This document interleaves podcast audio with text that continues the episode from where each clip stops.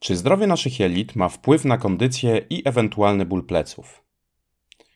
W poprzednim odcinku podcastu w sposób bardzo ogólny przedstawiłem swoje podejście do stosowania rozmaitych ćwiczeń ruchowych. Ten temat omawiałem na przykładzie pospolitych problemów bólowych kręgosłupa i zaznaczałem, że objawy te mogą mieć rozmaite pochodzenie, a dominującą przyczyną nie zawsze jest sam układ ruchu, czyli mięśnie, stawy itd. Owszem, sam ból zazwyczaj pochodzi z mięśni, stawów, dysków, ale te nierzadko padają ofiarą rozmaitych chorób i zaniedbań innych układów naszego organizmu. Właśnie o jednym z takich wariantów opowiem Ci w dzisiejszym odcinku. Zostań ze mną i wysłuchaj, w jaki sposób i jak bardzo kondycja jelit może wpłynąć na zdrowie i ewentualny ból pleców.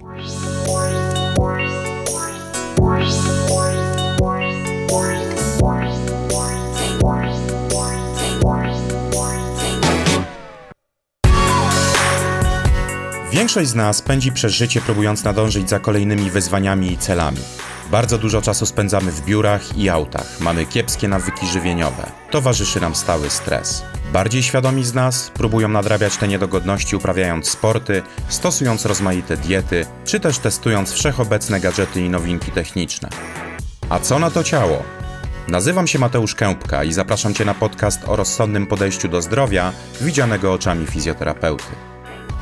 Podcast nie jest poradą medyczną. Źródło wiedzy, jakim jest internet, nie zastąpi konsultacji z odpowiednim lekarzem lub terapeutą.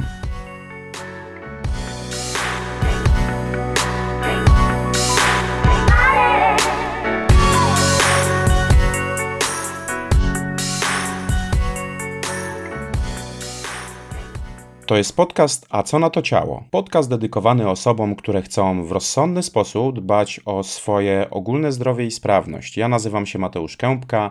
Znajdziesz mnie na Instagramie, gdzie pojawiają się zapowiedzi zbliżających się odcinków, jak i podsumowania epizodów już opublikowanych. Jeżeli jeszcze nie obserwujesz, zapraszam Cię na swój Instagram. Już od wieków niektóre systemy medycyny, np. medycyna chińska, ajurwedyjska i inne, obserwowały ogromne zależności pomiędzy różnymi układami i systemami ludzkiego organizmu. Nie jestem znawcą ani wielkim entuzjastą medycyny wschodu, aczkolwiek w tej konkretnej kwestii zgadzam się z nią e, w 100% i e, doceniam jak najbardziej obserwacje tychże specjalistów. Wręcz jestem pod wrażeniem, jak dawno temu e, zaobserwowali oni właśnie te wzajemne zależności. Medycyna zachodnia, czy też akademicka, wydaje się mieć większe zaległości w znajdowaniu tych wzajemnych wpływów, ale coraz więcej obserwacji klinicznych i badań naukowych udowadnia, że niemalże wszystkie układy ludzkiego organizmu mają na siebie ogromny wzajemny wpływ. Czyli choroby dotykające jednego ogniwa naszego zdrowia z czasem mogą i faktycznie bardzo, bardzo często odbijają się też na innych układach. W dużym skrócie mówiąc, można śmiało stwierdzić, że wszystko może mieć wpływ na wszystko. I oczywiście taka teza nie satysfakcjonuje wnikliwych specjalistów od zdrowia i od leczenia rozmaitych dolegliwości.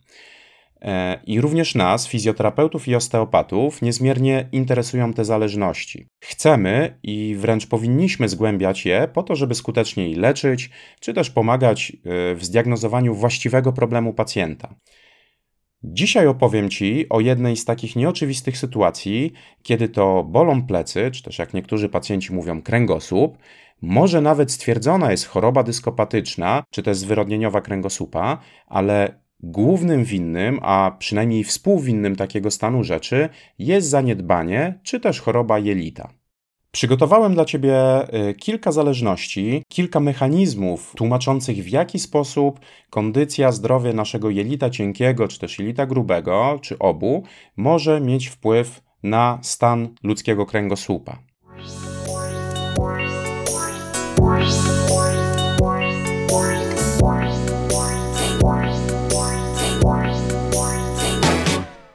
Zacznijmy od chyba najbardziej ogólnej i najoczywistszej zależności. Myślę, że większość z Was zna tak ogólnie przynajmniej podstawowe funkcje jelit. Są one elementem bardzo złożonego i długiego układu pokarmowego. Mówiąc w znacznym uproszczeniu, w jelicie cienkim zachodzą kolejne etapy trawienia oraz wchłanianie rozmaitych składników odżywczych, witamin, wszystkiego tego, co następnie służy do odżywiania, budowania i regeneracji naszych tkanek, czy też do pozyskiwania energii niezbędnej do funkcjonowania tychże tkanek. Jelito grube, stanowiące ostatni odcinek układu trawiennego, odpowiada za wchłanianie wody, soli mineralnych, co również prowadzi do zagęszczenia i farmowania w zbitą masę resztek pokarmowych opuszczających jelito cienkie. Jelita są również siedliskiem ogromnej liczby bardzo różnorodnych bakterii, grzybów, yy, które w prawidłowych warunkach wspomagają m.in. procesy trawienne. Prawidłowe trawienie i wchłanianie substancji odżywczych yy, warunkuje dobre odżywianie i regenerację wszystkich tkanek i każdej komórki naszego organizmu. Tak więc, jeżeli jelito cienkie i lub grube nie funkcjonują prawidłowo, tym bardziej jeżeli dopadają je jakieś jednostki chorobowe, problemy funkcjonalne, może pogarszać to kondycję niemal wszystkich tkanek w naszym ciele. No bo jeżeli jelito nie strawi, nie wchłonie tego materiału budulcowego, no to ciężko oczekiwać, żeby nasz organizm miał ten budulec y, dostępny właśnie do zadbania o wszystkie inne tkanki naszego ciała, czyli o skórę, mięśnie, stawy i właściwie wszystkie tkanki. Zarówno tkanka mięśniowa, kostna, jak i łączna ale też zawiadujące nimi nerwy i odżywiające je naczynia krwionośne mogą cierpieć w konsekwencji zaniedbań dietetycznych, jak i w przypadku konkretnych chorób jelit. I tak na przykład choroby dyskopatyczne zaczynają się zazwyczaj właśnie od zaburzenia w metabolizmie krążka, czyli od problem, problemów z jego odżywianiem. I w ten ogólny sposób dysfunkcje jelit mogą osłabiać również nasz układ ruchu, w tym kręgosłup i jego struktury. Dodajmy do tego jeszcze bardzo popularny, modny wręcz ostatnimi czasy wątek y, odporności, której ogromna część ma swoją bazę właśnie w jelitach, no i staje się dosyć oczywiste, że im y, te jelita są zdrowsze i lepiej zadbane, tym lepiej całe ciało radzi sobie z rozmaitymi chorobami, rzutującymi później również na układ ruchu. Oczywiście, można stwierdzić, że te czynniki nie mają kluczowego znaczenia dla zdrowia układu ruchu, ale co jeżeli dodamy do tego inne współtowarzyszące sytuacje i czynniki? Czyli chociażby bardzo dużo siedzenia, zbyt mało ruchu, albo wręcz przeciwnie, zbyt wiele obciążeń, np. treningowych, e, w połączeniu z dysfunkcjami układu pokarmowego. I taki miks może jak najbardziej decydować o zbyt szybkim zużywaniu się struktur kręgosłupa, krążków międzykręgowych, stawów, więzadeł itd., tak E, których to zdrowie i regeneracja zależą innymi od optymalnego odżywiania, odżywiania i nawodnienia. Czyli podsumowując ten punkt, jeżeli jelita nie pełnią optymalnie swoich funkcji, nasz organizm ma ograniczone możliwości regenerowania i odżywiania e, wszystkich tkanek ciała, w tym mięśni, stawów, krążków międzykręgowych, e, no ale również bardzo istotny wątek e, nerwów i naczyń krwionośnych, które je zaopatrują. Logiczne, prawda?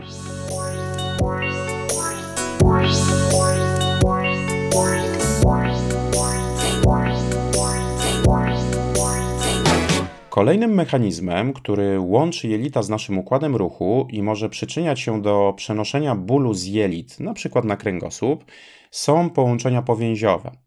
E, w uproszczeniu można powiedzieć, że jelita są przymocowane do konkretnych odcinków kręgosłupa, klatki piersiowej i miednicy właśnie poprzez, po, poprzez powięzie, czyli przez rodzaj tkanki łącznej, która e, zespala wszystkie organy e, i okolice naszego ciała.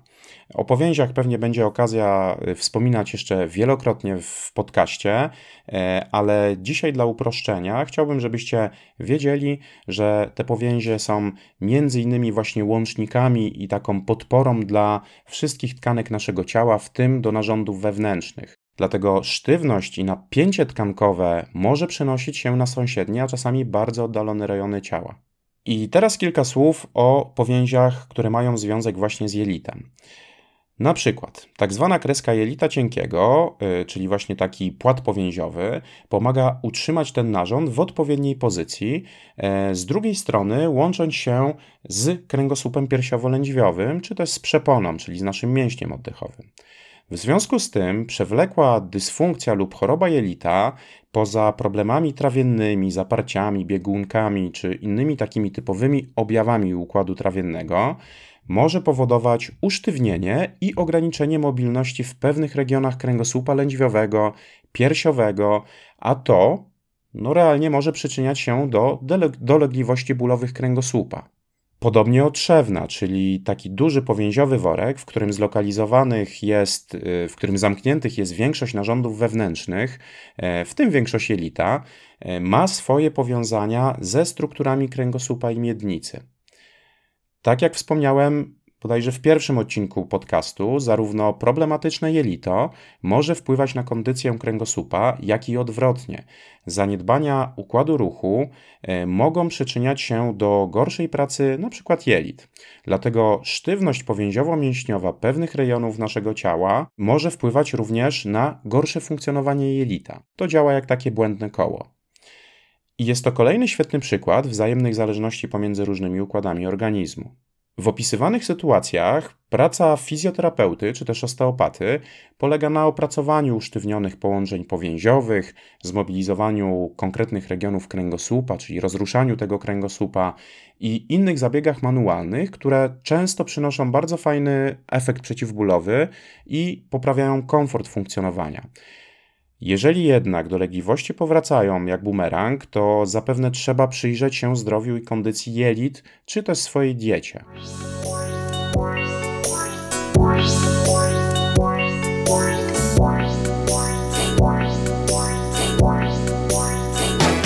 Trzeci mechanizm tłumaczący, jak narząd wewnętrzny, w naszym przykładzie jelito, może prowokować ból i choroby kręgosłupa, to mechanizm neurologiczny, czy też neurofizjologiczny.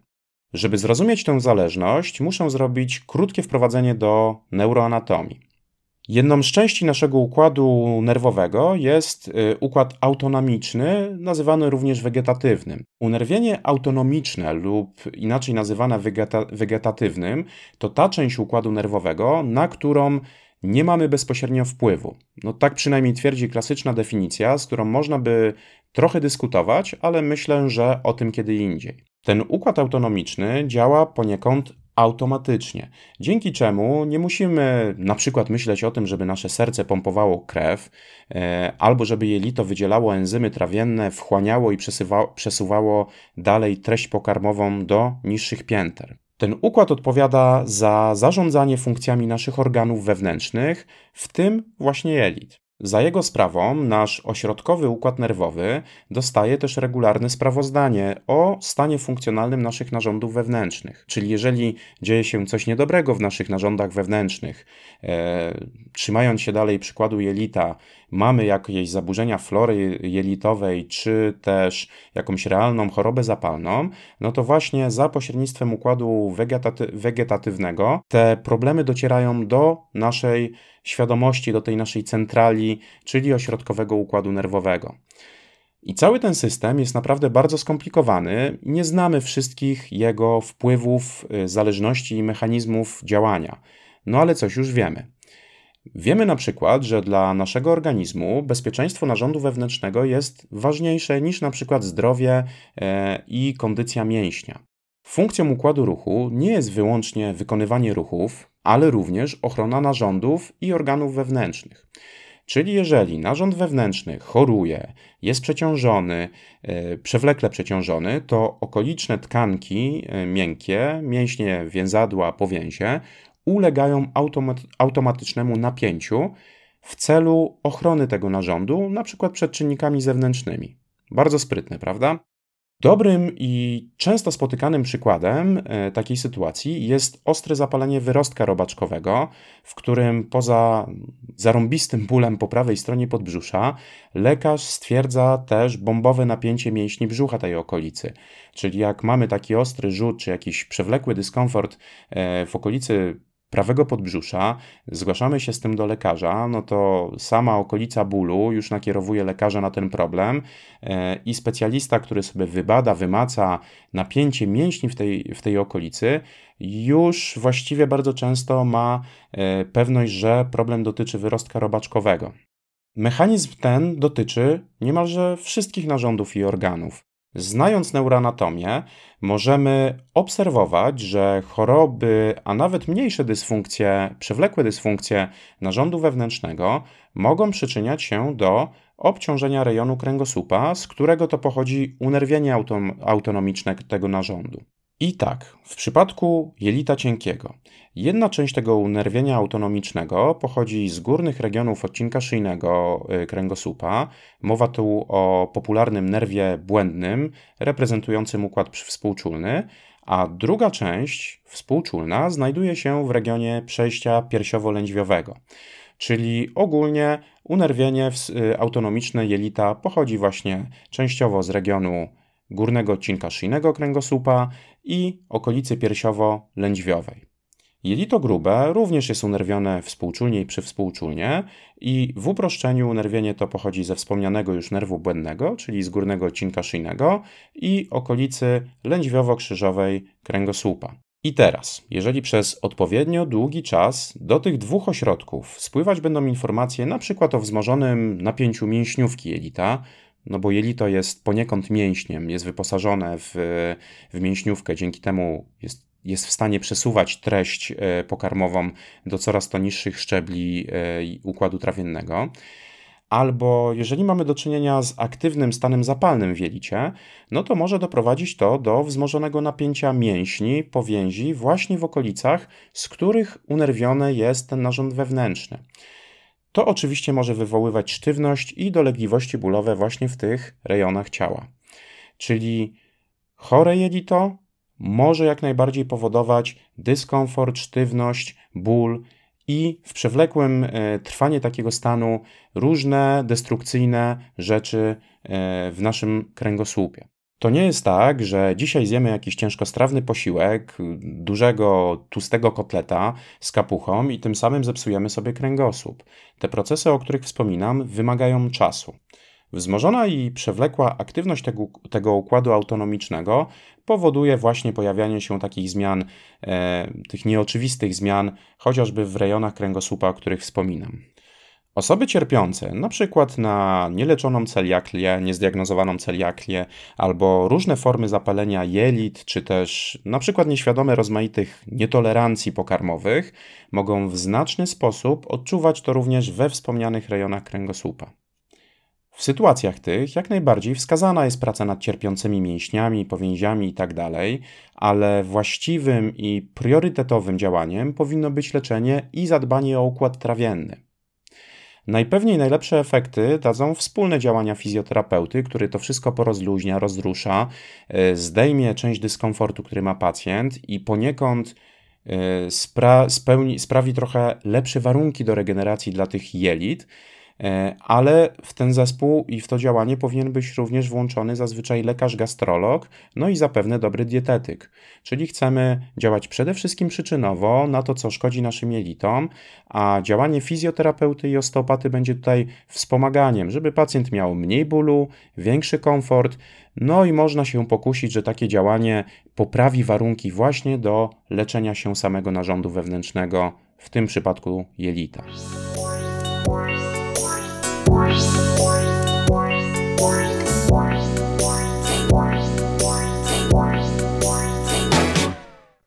Czwarty mechanizm, o którym warto wspomnieć, zahacza mocno już o temat samej fizyki.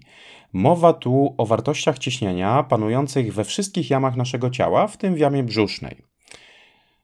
Ta wartość ciśnienia ma bardzo duży wpływ na pracę narządów wewnętrznych, e, ich ukrwienie, mobilność, e, tak, narządy wewnętrzne, podobnie jak nasze stawy, również powinny poruszać się w optymalnym, odpowiedni sposób, chociażby w trakcie oddechu. I ta optymalna wartość ciśnienia jest też elementem stabilizującym nasz kręgosłup. Czyli znaczne i przewlekłe zaburzenia tych warunków, jeżeli mamy na przykład e, wydęty brzuch e, i, i w naszej jamie brzusznej zmieniają się wartości ciśnienia, czy też jeżeli mamy przewlekle bardzo mocno napięte powłoki brzucha, e, na przykład u osób, które nawykowo bardzo mocno napinają mięśnie brzucha, to te rzeczy mogą przyczyniać się do zaburzenia perystaltyki jelit i objawiać się na przykład jako nieprzyjemne wzdęcia, zaparcia, problemy z wypróżnianiem się. I w sytuacjach takich obrywa się również strukturą kręgosłupa. Zbyt niskie ciśnienie w jamie brzusznej może przyczyniać się do powstawania niestabilności kręgosłupa, e, czyli po prostu ta nasza układanka, te klocki, które składają się e, na nasz kręgosłup, są zbyt luźne i w pewnych pozycjach, ruchach, czynnościach może dochodzić do drażnienia, przeciążenia mięśni i stawów. Z drugiej strony, zbyt duże ciśnienie może usztywniać kręgosłup i pogarszać lokalne krążenie i odżywianie dysków, stawów czy też mięśni. E, będzie temu też towarzyszyć ograniczona mobilność kręgosłupa, e, a jak już chyba wspominałem w poprzednich odcinkach, zdrowie kręgosłupa zależy również od jego ruchu.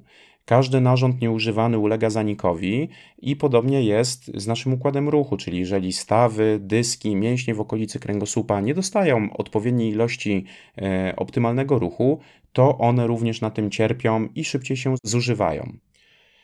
I w takich okolicznościach, kiedy jest faktycznie zaburzone ciśnienie w jamie brzusznej, często zdarza się, że dolegliwości bólowe, np. dysku międzykręgowego, nasilają się po posiłku, czy też podczas wypróżniania się.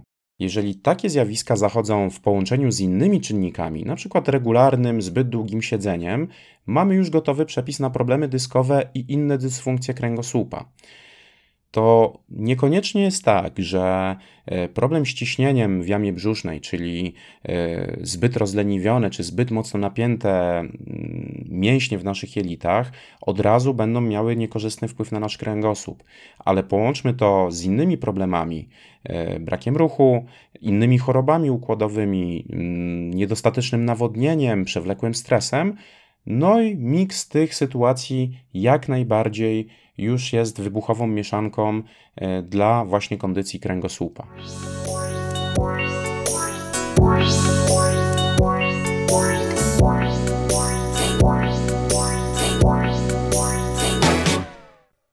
Można by poruszyć jeszcze kilka innych, bardziej ogólnych wątków i doszukiwać się innych wpływów kondycji jelit właśnie z problemami kręgosłupowymi. No chociażby taka oczywistość jak to, że jeżeli ktoś ma przewlekłe problemy jelitowe, bóle, wzdęcia, zaparcia, e, tym bardziej biegunki, no to z, mniejszą, z mniejszym prawdopodobieństwem będzie on podejmował regularną aktywność ruchową.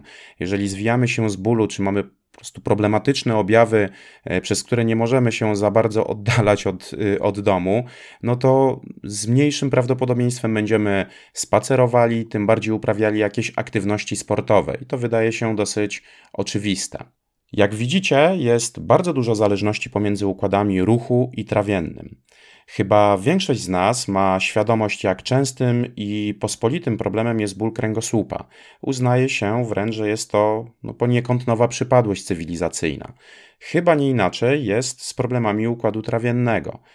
Większość z nas ma mniejsze lub większe zaniedbania dietetyczne, a świadomość tego, jak się poprawnie odżywiać, jak odżywiać się w sposób optymalny, no co jest bardzo indywidualną kwestią, wydaje się być nadal bardzo niska.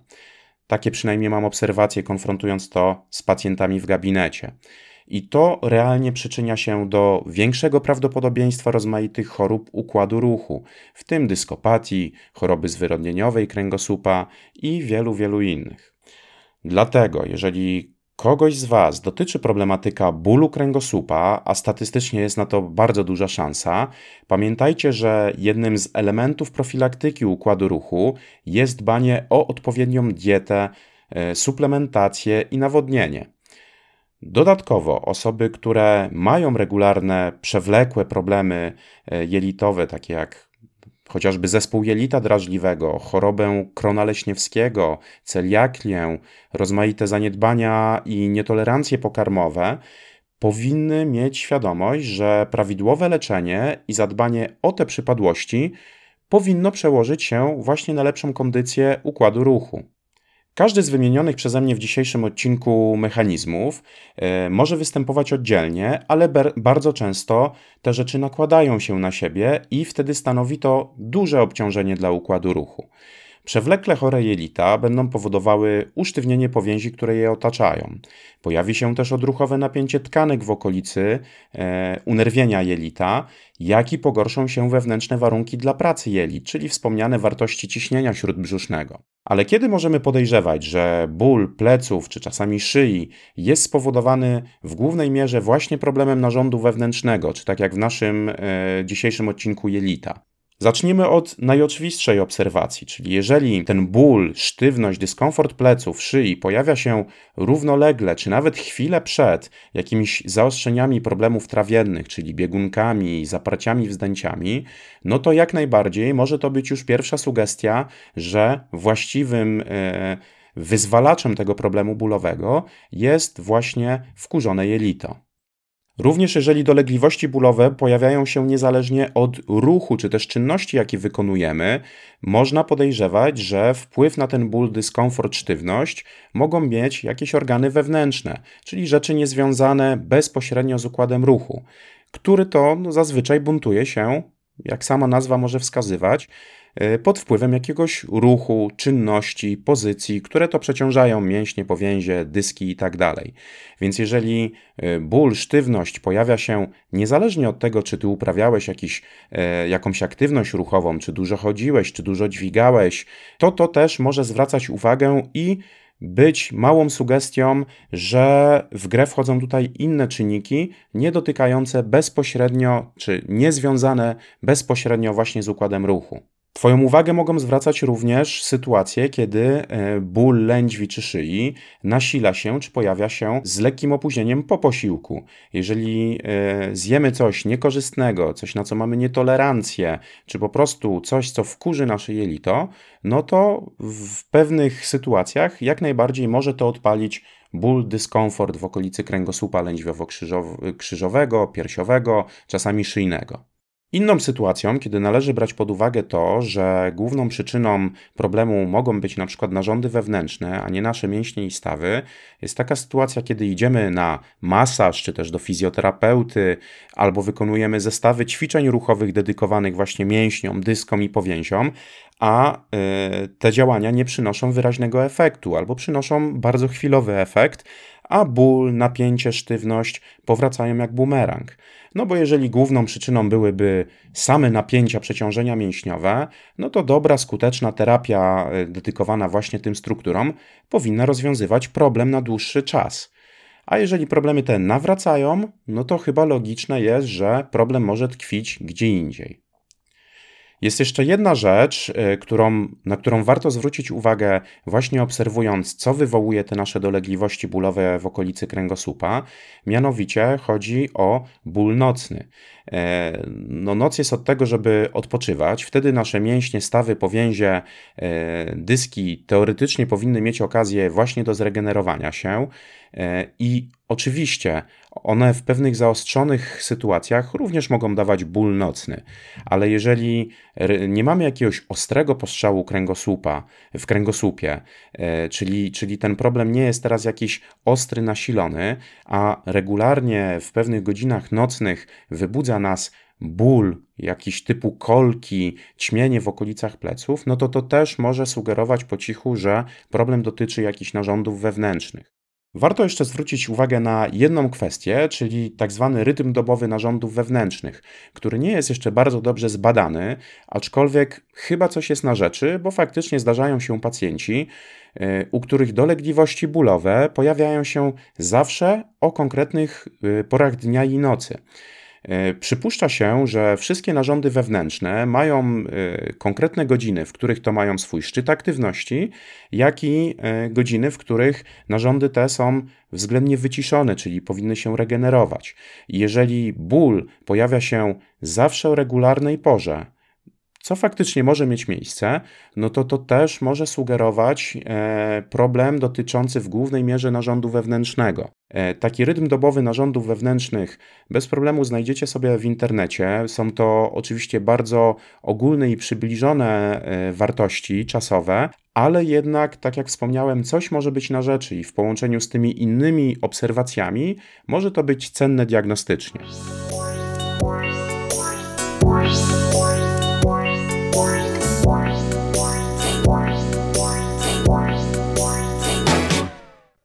Na koniec chciałbym wspomnieć jeszcze o jednej ważnej kwestii, mianowicie o aktywności ruchowej, e, jeszcze teraz nie mylić z wyczynowym sportem, która ma naprawdę nieoceniony wpływ nie tylko na kondycję stawów i mięśni, e, oczywiście serca, płuc, to wszystko chyba, e, o tym wszystkim chyba wiemy, ale również na wszystkie inne układy ludzkiego organizmu, w tym właśnie na układ pokarmowy jelita.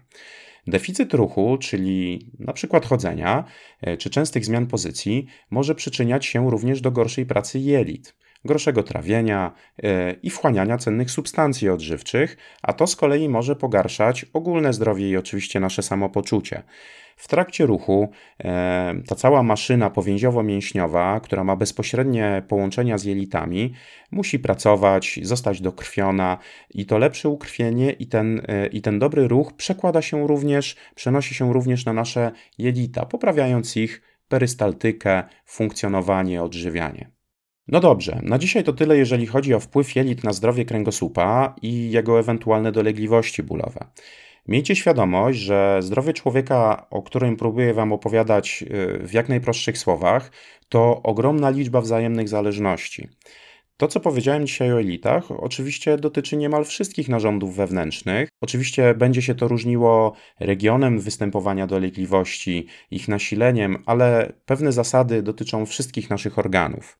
Mechanizmy, które przytoczyłem w dzisiejszym odcinku, mogą dotyczyć wątroby, żołądka, serca, właściwie wszystkich organów, nawet naszych e, tętnic i, e, i nerwów, chociażby nerwu kulszowego, który przy jakimś stanie zapalnym, przy prawdziwej rwie kulszowej, również zostaje e, ochronnie opakowany wzmożonym napięciem mięśni, które, przez które się prześlizguje. Nie dziwcie się więc, że e, przy okazji wizyty u czujnego fizjoterapeuty lub osteopaty usłyszycie, że dobrze by było zbadać, czy też zadbać lepiej o na przykład swoje jelita. Jeżeli tylko specjalista ten jest kompetentny i ma jakieś sensowne argumenty, którymi potrafi wam to e, wyłożyć przedstawić, no to myślę, że warto zaufać jego sugestii. My, tak jak wspomniałem, ze znajomości neuroanatomii, pewnych obserwacji klinicznych, potrafimy powiązać rozmaite napięcia, sztywność, e, czy to, co usłyszymy w wywiadzie przeprowadzonym na, na pierwszej wizycie, potrafimy połączyć to właśnie z problemami, które mogą tak na dobrą sprawę dotykać e, innych układów naszego ciała.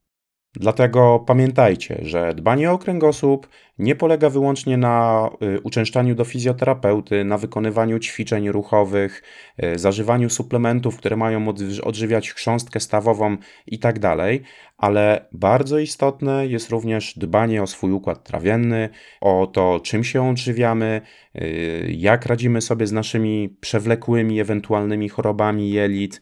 Warto o tym wiedzieć, bo bardzo często samo dbanie od strony układu ruchu jest niewystarczające i w tych sytuacjach problemy bólowe, sztywność powracają jak bumerang, czy yy, trapią nas przez wiele lat, a my nie możemy skutecznie sobie z nimi poradzić. Na sam koniec standardowo proszę Was o odwiedzanie mojego Instagrama. Tam znajdziecie informacje o zbliżających się odcinkach premierowych, jak i znajdziecie podsumowania tego, co już dla Was opublikowałem. E, zachęcam Was również do podzielenia się tym podcastem ze swoimi znajomymi i bliskimi, bo jest naprawdę duża szansa, że jakiś procent z nich zmaga się właśnie z takimi problemami, o których dzisiaj mówiłem, czyli właściwą przyczyną ich problemów bólowych i psucia się kręgosłupa jest sytuacja dotycząca ich układu trawiennego. Warto o tym wiedzieć, warto się tą wiedzą dzielić, mieć tą świadomość. Na dzisiaj to tyle ode mnie. Do usłyszenia.